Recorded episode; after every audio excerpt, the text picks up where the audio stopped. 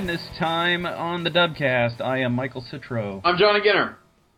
And we got, you know, Johnny, a basketball team that plays basketball and shoots those hoops and all that kind of stuff. And they're going to play against other teams that like to do the same thing, and they have to go all the way out west to do that for some reason. And um, you know, I I'm, I'm not feeling great. I mean, uh, Guess you what know, a plane ticket to Portland costs right now? um, I'm going to guess about twelve hundred dollars. Ooh, close. It is about fourteen fifty, my friend. Uh, Wow. Fly out from Columbus, Ohio, to Portland, Oregon. So we're real excited about paying uh, for that. Which, look, we would be excited if the team, you know, maybe garnered or deserved excitement, but it doesn't really at this point in time. so I will say this: I, I like Shaka Smart a lot, and I really like VCU and the teams that he had. I think they're just so fun to watch and really cool. Mhm. So like. I actually don't mind the matchup. I'm just mad because I think we're probably going to lose. That's basically it. Well, it's weird because Nate Silver's website, there, uh, 538, they uh, they say we actually have about a 60% chance of winning that game, and then the the percentages just take an absolute nosedive from that Right. point out. I think it's uh, something like 7% or 5% to get by Arizona, and then from then it goes like 3%, 1%, less than 1%. Yeah, I saw that too. I think that's a really cool thing, and I think that's how I'm going to base my bracket on. I'm just going to go either straight chalk or I'm just going to use the stats and see what happens. I don't. I mean, I don't know. I'm not super confident in this game just because they've played so poorly uh, against teams that have really, you know, tried against them. So I don't know. I mean, you know, the the havoc defense and everybody being crazy. I feel like that could just give Ohio State fits. I will say though that um, you know their offense isn't maybe stellar, so maybe that's where there's an opportunity. I mean, Ohio State's defense is still okay as long as you don't have to Mhm. worry about playing a giant big man or something. Um, yeah, I don't know. I, I'm, I'm kind of I'm, I'm pretty ambivalent about this. I'm I'm not as hype as I normally am, which is a little sad. Like I, I want March Madness to be truly you know insanity filled and, and crazy and whatnot. And it, it's more fun when your team kind of feels like it's it has a chance to do something interesting. And yeah, like when you're expecting, yeah, like when you're expecting to get to like you got a great shot to get to an elite eight, Yeah. and then who knows what could happen from there? You know that kind of that kind of scenario. Yeah, I mean, you even, I mean, honestly, like it, it's kind of cool. Let- Let's say your team's like a really low seed. Let's say you're a 13 or a 12 or something.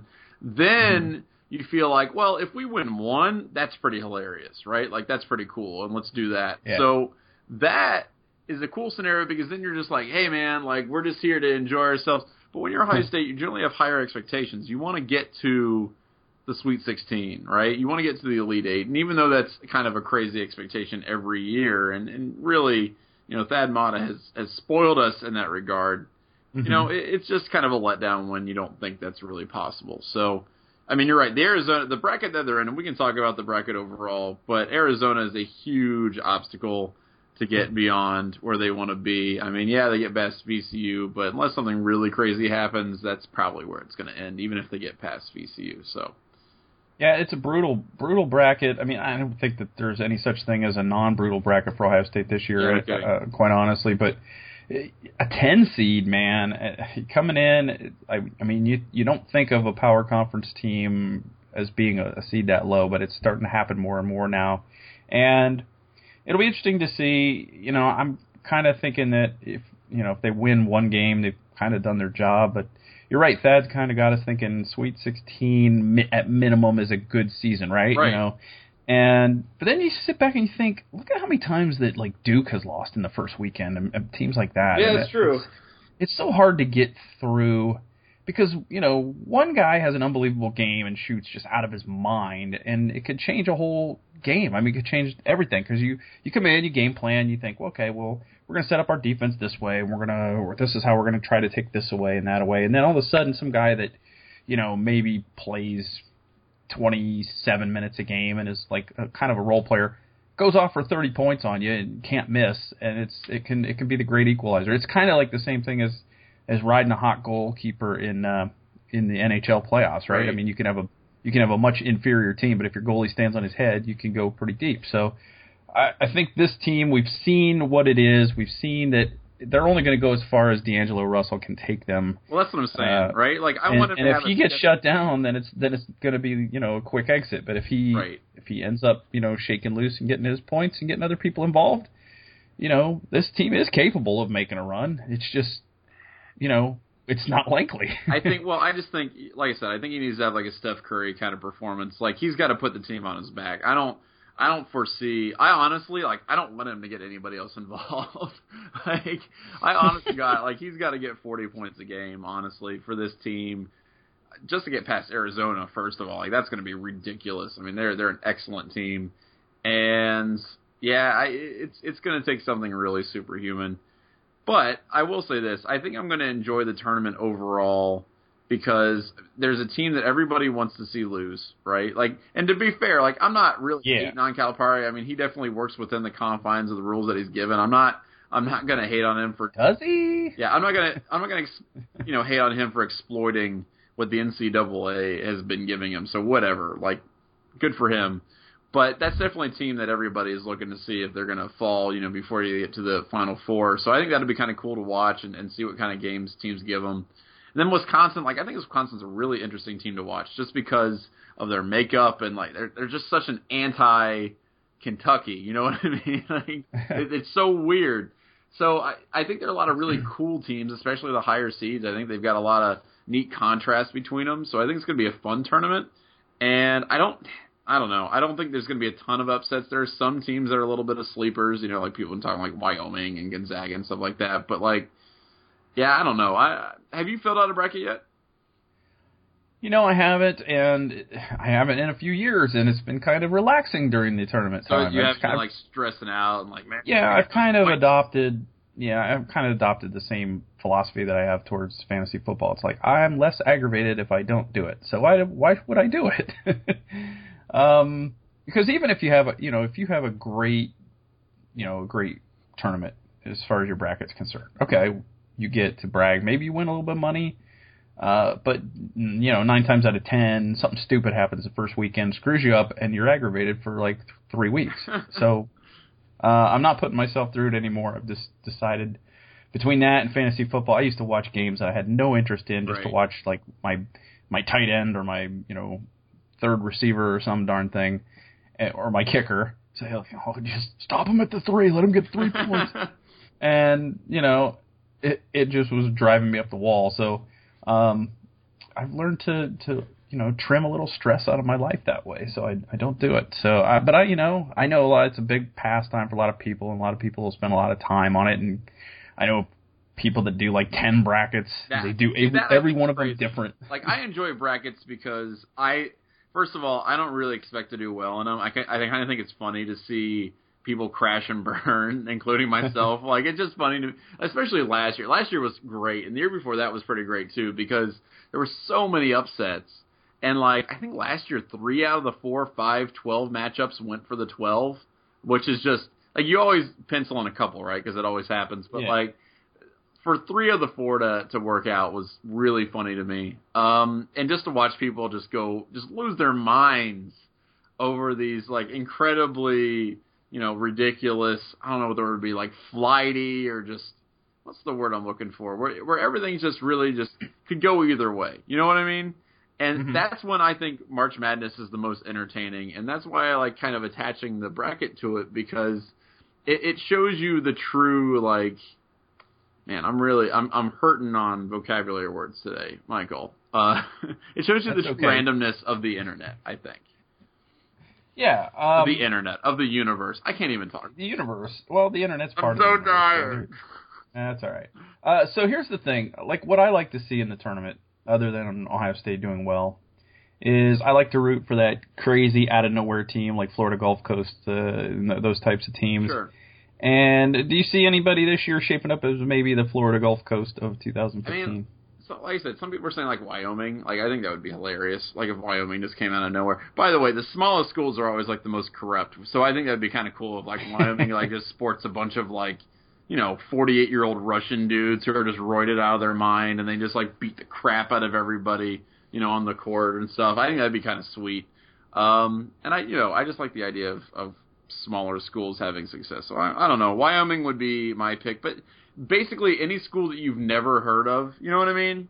Like Yeah. anytime there's a school that like defies all logic that even exists, like you look up the you know you look up the background of these schools and they were founded by like a monk in 1984 who just happened upon a stash of like money in a briefcase somewhere in a trash can. And then people started to go because it was like a correspondence course and you know culinary school or some crap. And then they came up with a basketball team. Like those are the kind of teams that I want to see win, just because it's like it's the American dream, man. It's basically Rocky, except instead of a you know a weird looking Italian guy, it's it's just a bunch of crazy people who got there by stealing money. I just think that's sweet.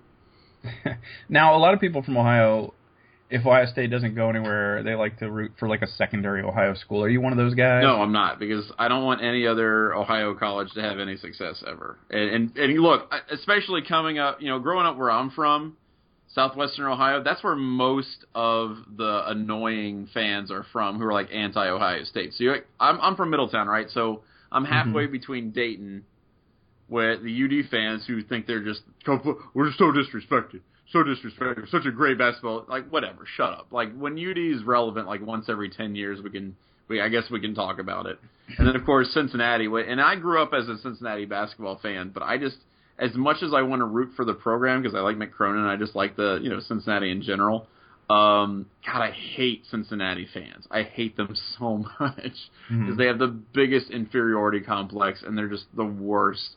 Like Are that- they better or worse than Xavier fans? Because that's a big rivalry down there. yeah, Xavier. Oh, and the Crosstown Shootout. I mean, Mark Titus actually wrote a really great article in Grantland about the Crosstown Shootout, which is a super local rivalry. It's one that used to get some play on the networks in the '90s when Huggins was there and whatnot. And there were some mm-hmm. pretty cool rivalries between him and Thad Matta.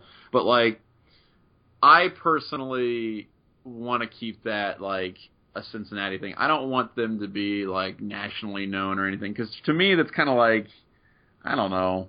That's like your favorite like indie movie or your favorite indie band, like really big. Like you're you're like, uh, I guess I'm nominally happy for them, but inside you're kind of like dying because Yeah. you don't want other people to enjoy what you enjoy, and you don't want other people to be real crappy. Like I really like them, they're really great. They did like shut up. You don't know you don't know what it was like when Nick Van Exel and yeah, like all those other what, what's the, I can't even remember like in the '90s. Who's another? Who was the who was the big guy who broke his foot? I always forget. Um, I don't know. It's, it's Played slipped for my mind, Nuggets. but I, I, remember though that those those Cincinnati Xavier matchups. I remember um kind of liked Xavier for a little while when Pete Gillen was there. Yeah, I mean they Um, and, and Xavier to be fair has had like David West. You know they've had some interesting players who are who are pretty fun to watch. So like I'm not I'm not going to hate on them either. It's just you know it's a very it, it's re it's really weird how fans of basketball from a very kind of rednecky part of the state can get super elitist and snobby and like, oh, well, our team is so clearly better than yours. when they're like, you know, they're like drinking beer in the ba- the beds of their trucks, like on going. and you go a few miles 75. south, Like, and you've got uh, a few miles south, and you got Lexington, Kentucky. that's so, what I'm saying. you It's really weird. It's just I don't want them to have actual success. I just want them to have local success, which I can enjoy, and then you know ignore when Ohio State's on. So that's that's how I feel about that. All right. So does anybody beat Kentucky? Yeah, I mean, I don't know. I, you know, we were talking about this 538, right? Like that. I think that metric that they had up or whatever gave them like a 40% chance of winning it, which is really freaking funny in a 64 team field. Um, yeah.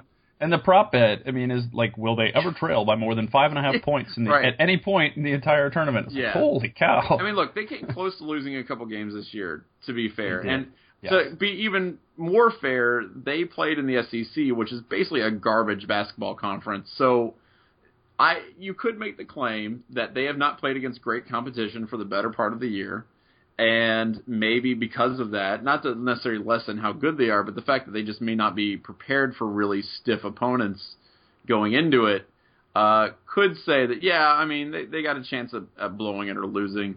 I think they're definitely Final Four bound. I just think the Final Four matchups are going to be incredibly interesting. I think they got to be the odds-on favorite, right? Like I, I think Mhm. you know more likely than not they're going to be there at least in the championship game. But I think somebody could knock them out. I don't know. How do you, how are you feeling on that? Well, I would like somebody to knock them out because I would love. I just like to watch Big Blue Nation um, burn, basically. You know, my Um, grandma's I- a big Blue Nation. How dare I, I, you know, I, I mean, I just find them very obnoxious um, on the internet, and it's interesting that they found a way to actually operate computers, uh, because they just don't seem that bright. Some of them, but um, There's a lot of know. there's definitely a lot of like Walmart Kentucky fans. There's a lot of people Yeah. who really love Kentucky who never went there. I do have a friend though actually who went to UK and he could not care less about basketball in any fa- he hates sports so much, which I find really funny actually. But so, you know, I don't Yeah, even hate like them because of Calipari. I mean, I, it's, I mean, I, yeah, I don't like Calipari, but I don't hate them because of Calipari. I, I've basically disliked them ever since Derek Anderson transferred and went there. Yeah. So um, that's a long time ago, and that's a long time to, to carry a little bit of a grudge. But I'm, I'm Italian, and we invented vendettas. So Yeah, and sports fans, I mean, that's how, you know, that, that's basically all sports fans do is just carry irrationally ridiculous grudges for incredibly long periods of time. So I, I think you're doing it right.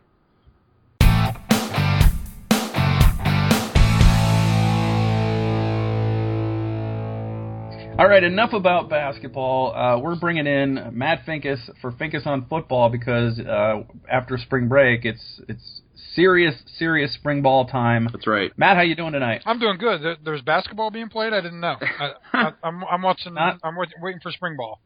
Not so you'd notice uh, in Columbus, but yeah, I guess there is some a little bit of basketball going on. But I want to talk about football, Matt, and I want to talk about what the mindset of a player is going into spring ball, and and you know what is it like from the end of the bowl season to the beginning of spring practice. Well, um, I guess it, it really depends on um, on where you are, kind of in the pecking order. For for the guys who are looking to, you know, break in to to to, to be that starter, uh, I mean, this is a crucial time. I mean, uh, especially under Urban Meyer, and it was kind of the same way under Cooper. You know, you you you earned a lot of uh, a lot of chips in the spring. Um, for the guys that are set. Um, yeah, th- there there might be some um, some install and stuff that's going on, or maybe expanding on the on the current system a little bit, whether it's offensively or defensively, just trying to stay sharp. Um, but spring is is really a time for those guys who are competing for a spot to to step up and compete for a spot. I mean, it it's time for for Joey Bosa to to kind of hone his skill. But it's also, I mean, you don't want a guy getting hurt in spring practice, and so you're not going to put those guys out there, uh, you know, at a detriment to them.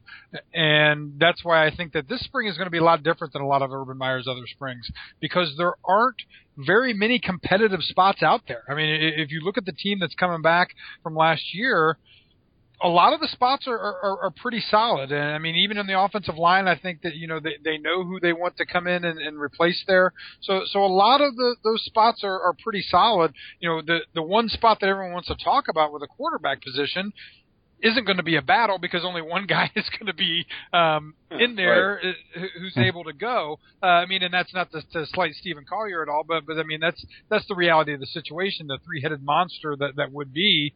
You know, I mean, this if Braxton was healthy, you know, this would be an exciting time because you know if he was going to switch positions. This is where you'd see him getting reps in the spring. You know, you, you would see that kind of change of pace or, or or, or him moving around a little bit. So um, for, for the most part, I, I think this spring is going to be different than a than a lot of springs for Urban Meyer, just because you know aside from uh, the wideout positions, uh, you know the the corner, uh, you know one defensive lineman. I think you know. Yeah, you're losing a a middle linebacker, but I think we all know that Raekwon McMillan has that one pretty pretty locked up uh, as far as uh, the middle linebacker spot. So, the competition for starting spots uh, isn't going to be there. Uh, so, so they're going to have to guard you know. I mean, and, and I know Urban and, and being over at the facility the couple times that I have been, you know, they're very aware of the complacency factor of, of yes, we've won a championship and, and now what?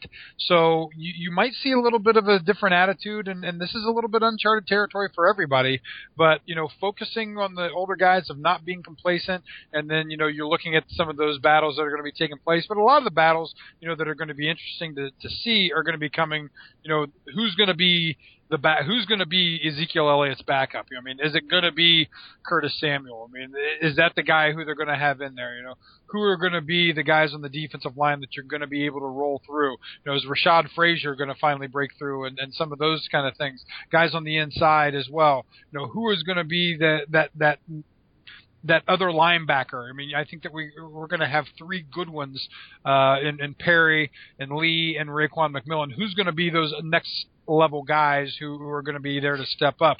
You know, who are going to be the the defensive backs who are going to step in? And, and you know, you got to replace Doran Grant, and and so who are those guys going to be, or who are those next level guys going to be? And that's where a lot of those young guys are going to get a lot of snaps. So with that said, I mean, what is the biggest position battle to look at then? I mean, if if you're like as an outside observer, like who are you really concentrating on to see who might make some noise in the spring? You know, I think that it's going to be really the focus is going to be kind of where it was the last couple springs. So maybe it's not that different. I think that you've got to look at wide receivers. You know, you're you're losing Evan Spencer, you're losing Devin Smith. Um, and, and yeah, there's a lot of guys there with a lot of young talent.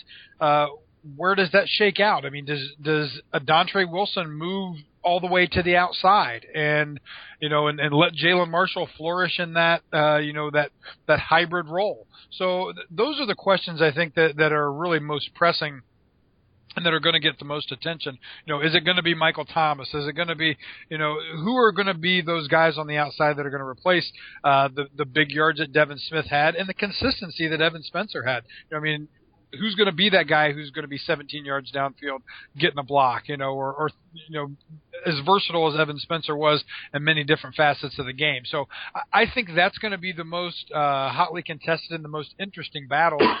and again, you know, where where does Dontre Wilson fit in to this puzzle? You know, I mean, a kid with so much potential coming in, and you heard so much about him. Maybe a victim of that a little bit, and uh, you know, maybe overhyped by the by the media and maybe by the coaching staff too. Uh, and quite possibly not have lived up to, to all that game breaking, you know, superstar potential. Do you move him all the way to the outside? You know, he got a lot of snaps at wide receiver. Can he polish up that route running? Can he work on getting off press coverage on the outside if he's a number one wide receiver, or, or, or the X or the Y, or I'm sorry, X or Z? So, so those are the things that I think I'm going to be looking for most this spring. Matt, what about the you know there's a couple new coaches coming in, uh, you know running backs and co-offensive coordinator.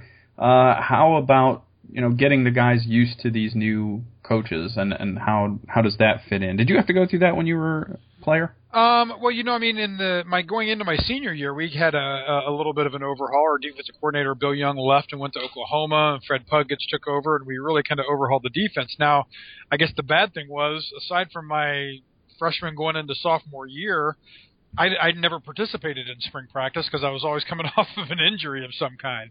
Um, so so I didn't have to kind of experience it firsthand. I think offensively though, when you look at uh, at, at what's going to be happening, you know, I mean, a lot of credit goes to Tom Herman and, and deservedly so for the quarterbacks, but the offense and the offensive scheme is is Urban Meyer. I mean, it, it, it's always been Urban Meyer. I mean, it's it's it's not that far removed from what we we saw with Tressel you know, where the head coach is the de facto offensive coordinator. Uh, so I, I think with the with the coaching changes that, that are happening on the offensive side with the quarterback coach and the running back coach, you know, Urban wouldn't be bringing those guys in if he didn't have them on board with what he wanted to teach and what he wanted to do, and they weren't integrated into the into the system already. So I, I feel pretty confident that uh, that those coaching changes shouldn't really become an issue because you know, I mean, Urban he can he has a, a that controlling interest in the offensive side of the football. I mean, that's what he does. He's admitted it before that, that that's his uh, his baby, so to speak. And so I, I just think that that's going to be uh, a smooth transition. And I think that the big thing that Buckeye fans can really look forward to is that Ed Warinner is still here. Uh, you know, we were talking, I think, uh, on, on this podcast about you know the transition and Tom Herman leaving and all that stuff that was leading up to the national championship game. And you know, I remember people asking me, you know, what do you think about Tom Herman? I said that you know he's a great coach, he's going to be missed. But if you gave me the choice between losing Ed Warinner and Tom Herman, I'm going to I want to keep Ed Herman or Ed, Ed Warinner every single time. I, I think that he is an outstanding offensive line coach. I am selfishly happy that he didn't get the Kansas head coaching job, and I, I think that that's a probably a good career move for him out there. Anyway, I mean that's that's just a black hole. Uh, right. I mean, you know, anyone who goes out there, uh, just you you can't win out there. I mean, it's it's it's just it's not going to happen. Uh, the the big fat guy that was there that actually won some games and then all of a sudden they fired him. What a horrible move! I mean, I'm not talking about Charlie Weis either. Uh, but Mark Mangino. Yeah, Mark Mangino. I mean, you know, you you finally got a guy who's able to win at a playing football at a school like Kansas, and you know he yells at some kids on the field and you fire him. I mean, how dumb is that? But yeah, I mean, I, I think that that's going to be the, the saving grace for Ohio State. You know, you get that offensive line back, four or five starters back. You've got Ezekiel Elliott back. You know, th- those are things that you can really hang your hat on. And and I think that that the coaching staff has to has to really be careful um, of going into next season and getting into the mode almost like they were with Braxton Miller in 2013, where the entire offense was him. Everything ran through him, and the pinch we go to him. You know, that's that was the issue.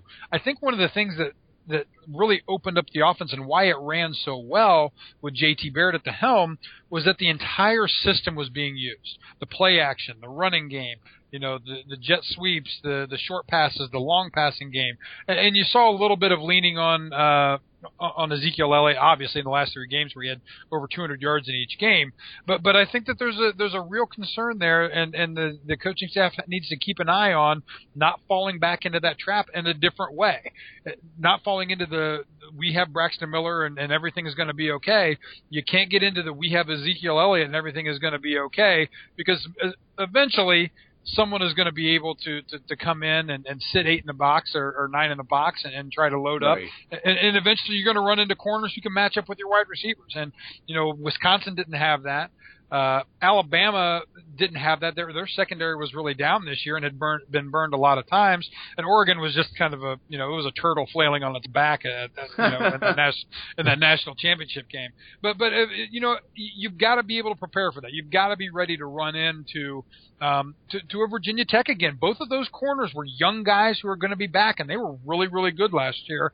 And that first game out of the block in, in, in Blacksburg and, and a Monday night, and yeah, you've got the revenge factor and everything. But you're running into a really young Virginia Tech team that was lo- young last year and had an had a bad year, and this is one of the wins that they can hang their hats on. And now you got the national champs coming back into your house on a Monday night. You know, I mean that that that's a game that I think uh, a lot of people are chalking up as you know Ohio State's going to get revenge in that game. But I'll tell you what, I, I think Virginia Tech is going to come to play. And yes, the offensive line is going to be a lot better and, and hopefully able to pick up those those blitzes a lot better than they did before. But just I, you know, if you get a team that walks nine down into the box and just or, or eight down in the box and says we can match up with you on the outside, you've got to be able to make sure that you can win those one-on-one battles on the outside. Right. Uh, one of the things that I want to ask you is, you know, there's there's so many things that are up in the air and whatnot. What is the biggest thing that the coaching staff needs to focus on uh, this spring? You know, just to to try to get the team where they want it to be. You know, starting in fall camp in the in the late summer there. I think it's just attitude. I, I really do. I think that you know this is a uh, this is a young group of guys. You know, I mean the, the well, I mean they're they're aging and they're older now, but but this is a group who has come a long way in a short amount of time. You know, I mean this is the, these guys weren't around, and you know they don't know the I guess the Tressel success maybe. I mean, yeah, I'm sure they saw it when they were growing up, but you know, I mean, a lot of these guys were were there in 2011 or saw the 2011 season and the 2012 season where yeah, it was an undefeated season, uh, but but you didn't go anywhere, and then the disappointment of 2013 where you played you know two big games and you lost them both. So I think the challenge for the coaching staff and how they need to prepare this team is not letting this national championship, so to speak, uh, think that you're let you think that you're Alabama all of a sudden. You know, this this was one national championship, and Alabama is a school who has proven that they can get there and do this a lot. And hmm. Ohio State doesn't have that credit yet, and, and and I think that that's what you need to to really focus on. You need to drill that home. That just because we won, we had a good run there, and we won the national championship. And I mean, and it surprised you know not just the the Ohio State fans, but it surprised the coaching staff. It surprised Urban Meyer. No, I mean this was a run that I think that they knew, you know, somewhere that they could make. But I think that, that this was an improbable run from from everybody. I mean, everyone was a little taken aback by this. I mean, no one would have predicted a fifty-nine to nothing beating of Wisconsin. No one would have Right. predicted, you know, I mean, basically it, it should have been a three touchdown win over Alabama, and and no one would have predicted, you know, turning the ball four over four times in the first half, and then still beating an Oregon team, you know, by by you know what should have been a, a again a 21 or 28 point victory. You know that wasn't something that anyone would have predicted. So I think that the the real key here is to not fall into the complacency, thinking that you know I mean Urban Meyer has even said you know Alabama is the that is the pinnacle. That's where we want to be. That's the program we want to be. That's who we need to knock off. Just because you beat them in one game and we won the national title, I don't think you can say, well, okay, we've made it. We're here yet. No, you got to keep doing it because that's what Alabama does. They keep doing it. They keep coming back year after year, and they're the team that with the target on their back that everyone thinks that they have to beat year in and year out. I don't know if Ohio State is there yet. And I think that's what the coaching staff really needs to enforce. All right. Well, you know, we're going to talk a little bit more about this uh, as we get closer to the spring game. Uh, but I think it's time to turn our attention to Ask Us Anything. Yay! Right. Fire it up.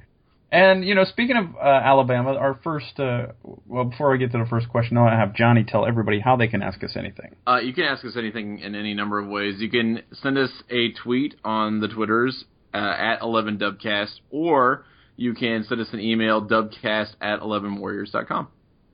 Yes. And uh, now we get into a question from Nick, who is uh, known as Shark versus Ghost on uh, the Twitters. Pretty good. which is an awesome, awesome handle. Uh, he's uh, he's he was on his uh, trip to Washington, and uh, his wife was asking why he wasn't wearing any Ohio State gear to troll the locals. And he said it never really occurred to him to troll the people of Oregon, but he would not have missed the opportunity if it had been through Alabama, uh, which spurred his thought that everybody remembers the 1980 U.S. men's hockey team for having defeated the Soviet Union. What most people forget is that the team had to beat Finland two days later to get the gold medal. What he's getting at is is Alabama the Soviet Union? Will future generations of Buckeye fans remember the Oregon game as any more than a footnote to the 2014 championship? What do you guys think? That's interesting. You know, I, Uh, I, I I see the similarities.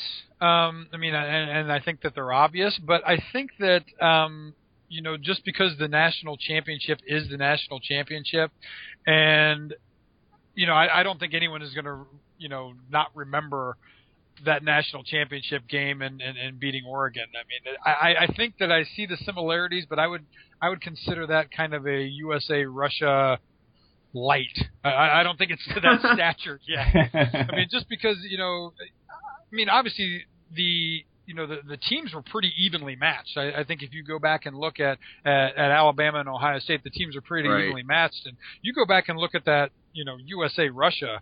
Teams were not evenly matched. I mean, you had No. you had you know grown men. I mean, it, it's basically like taking a college team and going to go play you know the the, the Stanley Cup champs. I mean, Right. that's that's basically what USA Russia was. Now, if you Yeah. took Ohio State and they went out and beat you know the, the New England Patriots, that's USA Russia. I mean, that that's the, the kind of magnitude that that was. Yeah, Oh, I would I'd like to do that. I would That'd say be this. fun. I think that first of all, Alabama didn't have like ten thousand nukes pointed at Ohio, which I think kind of lessens the the hey, drum. hey, hey, hey, you never know. well, that's true. I mean, yeah, they they you know they kind of have a space program a little bit. Um, but what I would say is, I, I think a big part of the reason why right now Ohio State fans are like so hype over the the Alabama game is because of this. You know, the SEC is so great, the Big Ten sucks, blah blah blah. It, let's say in ten years there's relative parity between the two conferences. I don't know. Let's say the Big Ten gets significantly better, SEC slides a little bit people might forget that situation, which is making us so happy about beating the SEC. And I, I think the championship, you know, you see that championship hanging from the banners or on the side of a wall or like people talk about it. That's going to be what matters in the end, I think. And I, I don't think that uh, the Alabama. I mean, granted, I, I freaking love that. I probably watch the Alabama game more than I've I've watched the championship game, but I think that'll fade eventually, and then they'll remember the championship. Yeah, for me, it's like I'm, I remember the entire postseason as like a hat trick of taking our third string quarterback and beating the three Heisman Trophy finalists. That's always going to be like stuck in my mind. Yeah. It's like crushed Wisconsin and Melvin Gordon. You know, basically, you know, spotted Alabama a big lead and then came back and beat them. And uh, and their awesome wide receiver Amari Cooper, and then shut down for the most part Marcus Mariota. He had a couple big plays, but other than that, um, he ended up getting his yards, but really wasn't a big factor if you know if you watch that game. So that's what I'm going to take away from it. But I, I love the analogy, Nick, and thanks for writing. Uh, You know, Gregory the, Metz. The, the one other thing though that you, you do have to remember, maybe they don't have nukes in Alabama, but if if you look at their fan base, those guys can cook up some meth, and you don't know what kind of chemical dirty bombs that they could be that they could be smuggling That's into true. Ohio in, in the back of a beat up pickup truck. Yeah, you know what? We should Uh. never underestimate the uh, the offensive like firepower of a crazy backwoods Alabamian. You know, who could just cook up some stuff at a trailer or something like that. I, that's that's a good point. I don't want to offend those people Yeah. or make Exactly. Let, let's not. Yeah, next thing you know, you got thousands of bass boats coming up the Mississippi, and you don't want that. You just don't. You don't want that. right. Um, so Gregory Metz, uh, one of our uh, habitual writers, uh, writes in and asks some questions. He says, number one, who is our greatest fictional president? the Oh, greatest wow. fictional president. Man, for I don't know. What do you think? For me, um, it's it's gonna be tough. Um, the State Farm guy, or no, the, the Nationwide Insurance guy who was the president in 24.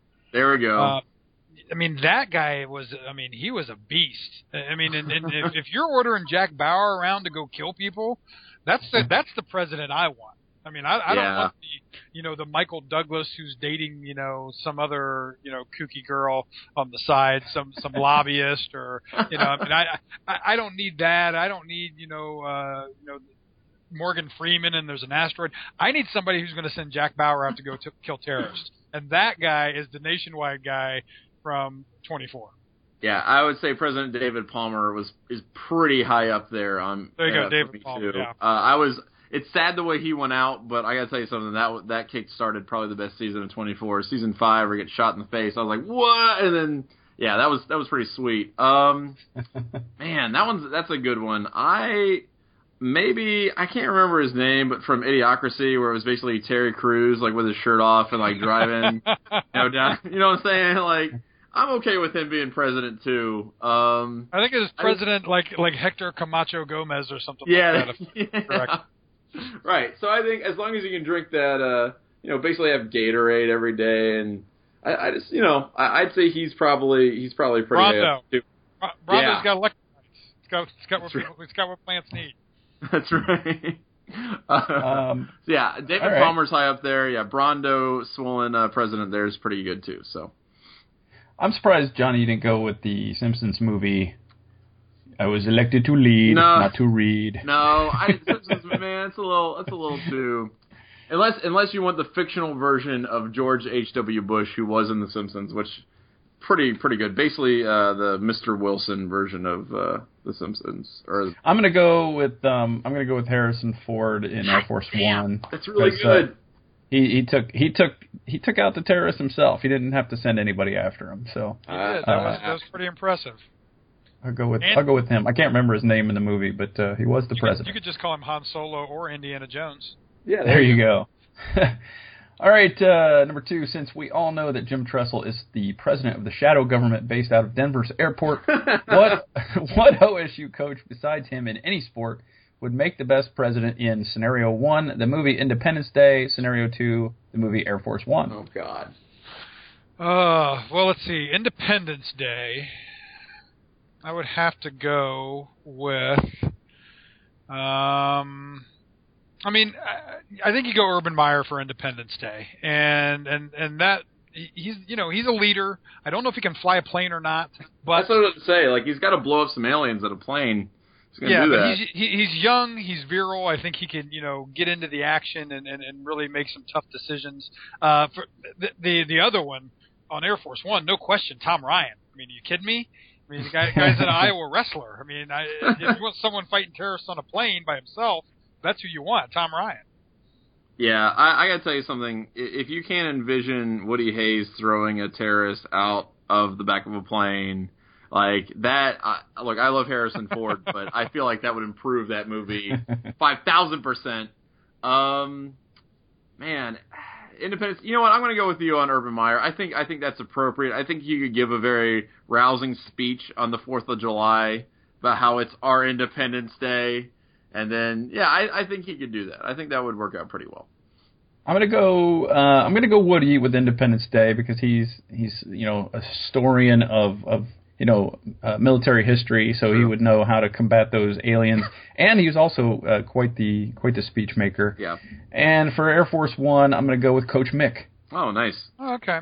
Now, see, I didn't know we could go retro like dead people coaches or, or, or past coaches, or, or I would have went with Woody for uh, for for Independence Day because he was in the military at some point, and I'm pretty right. sure it, he would He figure out how to fly a plane. Hayes Yeah, he he II. would even if he never flew a plane, he would figure out how to fly a plane. I mean, that's just the kind of guy he is.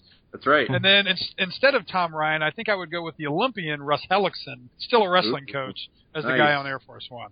There you go. Yeah. Uh, so Gregory, Gregory's third question is for Johnny. He says, Johnny, what are your what, what are your favorite obscure dinosaur facts? Oh my god. Okay. Favorite obscure dinosaur facts. All right. Well, this one isn't super obscure, but I like the fact that Stegosaurus had a secondary, like, kind of nerve cluster in its tail that helped control it, which I think is like, you know, like its tail could just kind of do whatever it wanted. I think it's kind of neat. Um, I think scientists are starting to come along to this where you know more and more dinosaurs had feathers, which is really funny to me because you know you watch Jurassic Park and when you're a kid you envision these giant, terrible, horrible, terrible lizards, which is actually what T Rex means. But like, I just think it's really funny to envision them as basically giant chickens. Um, and there's also a theory. The third thing that I want to say is that there is a theory that says, you know, we base a lot of our images of dinosaurs, um, and then we we put them in flesh and we we draw pictures of them based basically on what their skeletons look like. Which is actually a mm-hmm. really crappy way to visualize animals, right? Like if you visualize animals just based on what their skeletons look like, they look entirely different. If you take a dog, for example, and just basically put like like stretch flesh or skin over the skeletal structure, it looks like a freaking alien. It looks terrifying. But some dinosaurs might have had like big fleshy necks or like big giant like I don't know like bingo wings on their arms or something ridiculous. So dinosaurs might have looked actually vastly different than the way we envision them today, and I think it's really funny because it almost universally makes them look stupider. And and I like I really enjoy that. Like I like the idea of like a dinosaur with like a giant like goofy crest on top just wobbling around as it's running after people. So yeah, I don't know. Those are my those are my obscure dinosaur facts. Um, also, right. uh, the time periods for dinosaurs that we envision, we, we tend to compress them, which is really stupid because uh, the Tyrannosaurus Rex, for example, which lived in the late Cretaceous period, it's actually it lived closer to us than it lived to Stegosaurus, right? Because that's how long the time period was for dinosaurs on Earth. Like Stegosaurus and T Rex are separated by a longer period of time than T Rex and humans are, which is nuts. But that's how that's that's. So those are my facts. That's all I got. Ah, so we totally got lied to in Land of the Lost. We did. Yeah, I'm sorry. I, I got to Uh, admit so- to you that I uh, I started tuning out when you said secondary nerve cluster. but it's so interesting. Uh, okay, well there you go. So Andrew Heyer has a question. I'm, I'm not really sure what he means. So, so this is going to be a broad thing, I think. Okay. Favorite. Uh, it says it says favorite non OSU. I'm, s- I think it's supposed to be March Madness moments. Um, so I'm, I'm guessing he means favorite. Are there non- are there any OSU March Madness moments that, that Yeah, you're I mean, I wasn't I wasn't born in the '50s, so I don't know that I really remember too many. of. I don't I don't remember uh, you know the Jerry Lucas or is that what Right. it was? Yeah, I mean I I, I wasn't alive then. Yeah. I mean, non OSU March Madness moments. I I don't know because you know I kind of tune out a little bit when Ohio State gets knocked out. I, I, I guess anytime Michigan gets knocked out is or Indiana gets knocked out is my favorite non OSU March Madness moments. Well, if you hate Michigan, then you got to put up there uh, Chris Webber calling the uh, the Oh, phantom yes. timeout to lose the national Yes. championship. game. That that was that was beautiful. Yeah, I mean, if if you don't like Michigan, then then that I guess would would, would get you going. Um, you know, and, and I watched the I hate Christian Christian Laettner thirty for thirty the other night. I actually don't. I don't mind Christian Laettner that much. Uh, yeah. and, and you know his shot Nor against do I. was it Kentucky? I think that he hit the shot against in the NCAA tournament in the semifinals to win. Um, it was either Kentucky or North Carolina. I forget who it was, but you know, I mean that that moment is still played, you know, over and over Oh, yeah. and over and over again. That's got to be one of the most iconic moments ever. Yeah, I think so. And, and tell you what, if we are going to go with Ohio State, I think um, the game against Xavier when they made the Final Four run with Greg Oden, Conley, and all them, that was nuts. Uh, Greg Oden's like last second, I think it was against Tennessee, but his like last second block where he just flew out of nowhere and it was like the most athletic thing I've ever seen anyone that tall do. It was incredible. Um, overall, though, I love like you know, we talked about this a little earlier. I love VCU. I think Shaka Smart is awesome, and I think the run that they made to the Final Four was one of the most hilarious things I've ever. Like there was no logical reason for them to do any of what they were doing in the tournament, but they were just blowing teams up with their their uh, offense and defense. It was just it was a lot of fun to watch. I really love watching underdogs like that kind of you know take over games, and hopefully they're not going to have that much success game. this year, but. Yeah, Yeah. Probably the best name in college basketball, Shaka Smart. Oh yeah, absolutely. Uh, That's it. He's just a cool dude, and he earns that name. So I just, yeah, I'm a big fan of his. Yeah, and I would also that that last second uh, putback by NC State was pretty amazing too. Oh yeah, Jim to get uh, Jim Valvano his his championship. So uh, thank you, Andrew, and, and everybody who uh, sent us questions for Ask Us Anything. You can do that every week. And at 11 Dubcast is our Twitter, or you can hit us up at dubcast at 11warriors.com. And with that, we're going to bid uh, a big farewell to our friend Matt Finkes, Finkes on Football. Thanks so much, Matt, for being with us. Uh, appreciate it. We're going to hit you up again probably around the spring game. Sounds good, guys. Enjoy the uh, the madness that is March. we All right. will. Have a good All right. night. We'll see you guys.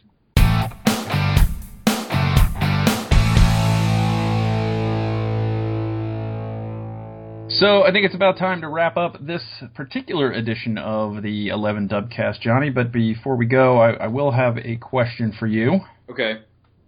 I would love. and um, and, and just to let our listeners know that after uh, you know we, we're going to go weekly as long as Ohio State goes uh, through the tournament, and then after the tournament's over, we'll do a show, and then we're going to go to our monthly summer schedules just to let everybody know. That's right. Uh, if you don't see us, you know, we get eliminated. You hear a, a dubcast. Don't write to us the next week. Say, "Where's the dubcast?"